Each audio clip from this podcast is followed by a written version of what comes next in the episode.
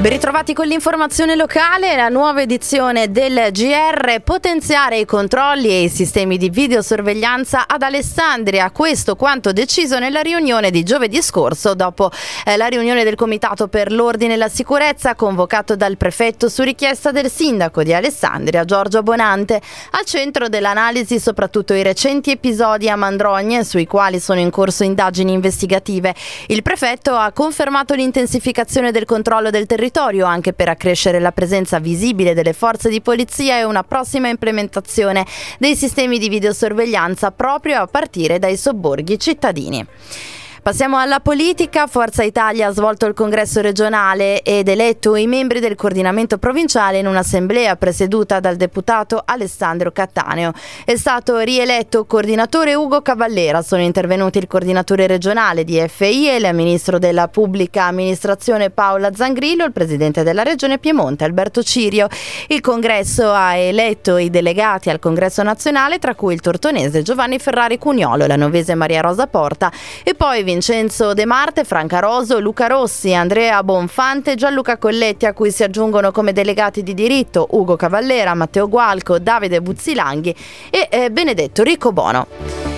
Passiamo ai servizi soci di Amag Reti Gas e il consiglio di amministrazione del gruppo Amag hanno nominato Andrea Biancato come nuovo amministratore unico.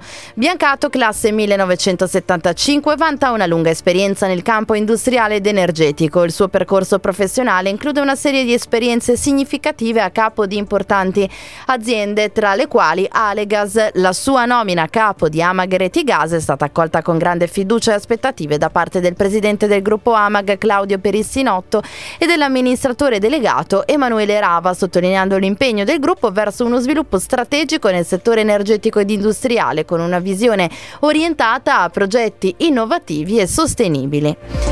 Infine il basket. Il Dertona ha deciso di risolvere il contratto con il cestista francese Amine Nou, arrivato in novembre per l'improvvisa decisione di Mike Daum di lasciare il club bianconero per trasferirsi all'Efes in Turchia, allettato dalla prospettiva di disputare l'Eurolega. Il francese, prelevato d'urgenza in Israele dal club bianconero per tamponare, non si è più di tanto inserito nei meccanismi, non aiutato certamente dalla situazione complicata nei cambiamenti di gestione tecnica della squadra ha disputato sei spezzoni di partita con sei punti di media. L'arrivo di Ismail Kamagateglia ha ulteriormente chiuso spazi.